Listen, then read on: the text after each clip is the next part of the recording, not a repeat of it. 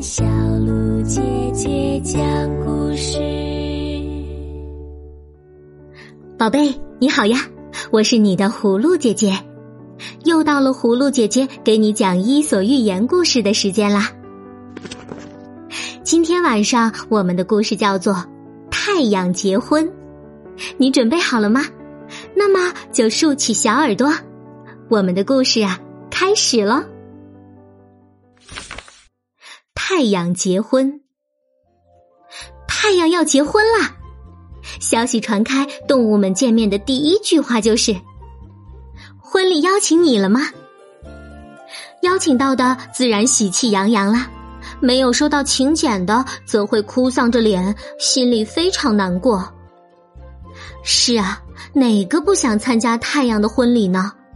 要知道，太阳可是万物之父，世间一切生命都少不了他的照顾。你想想，这样一个大人物，平时连说句话都难，现在好不容易碰到了这几十亿年不遇的机会啊！当然，谁都想趁机亲近亲近了。青蛙一家就没有收到邀请，所以小青蛙急得直蹦，整天在家又吵又闹，怪爸爸没本事。他说。哼，都怪你们！平时就知道捉蚊子，老是躲在见不到太阳的地方。他当然不会理我们了。要是平时和他多拉拉关系，现在保证情况就不同了。青蛙爸爸好像对这并不感兴趣，一点也不着急。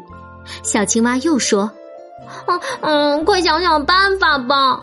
你们看人家知了，还有蛐蛐都被邀请了。”咱们不去，多没面子呀！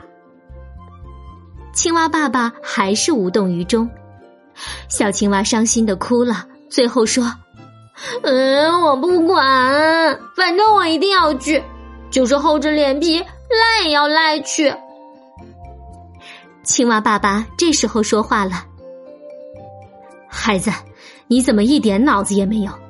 太阳结婚根本不是件值得高兴的事啊！”知道我们为什么老是躲在没有太阳的地方吗？就是因为阳光太强烈，把我们赖以生存的烂泥都晒干了。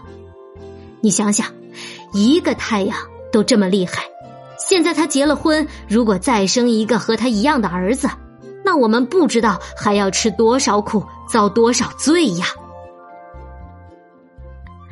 好了，宝贝，今晚的故事就讲到这儿了。这个故事告诉人们呀。凡事都要多动动脑筋，千万不要跟着别人瞎起哄。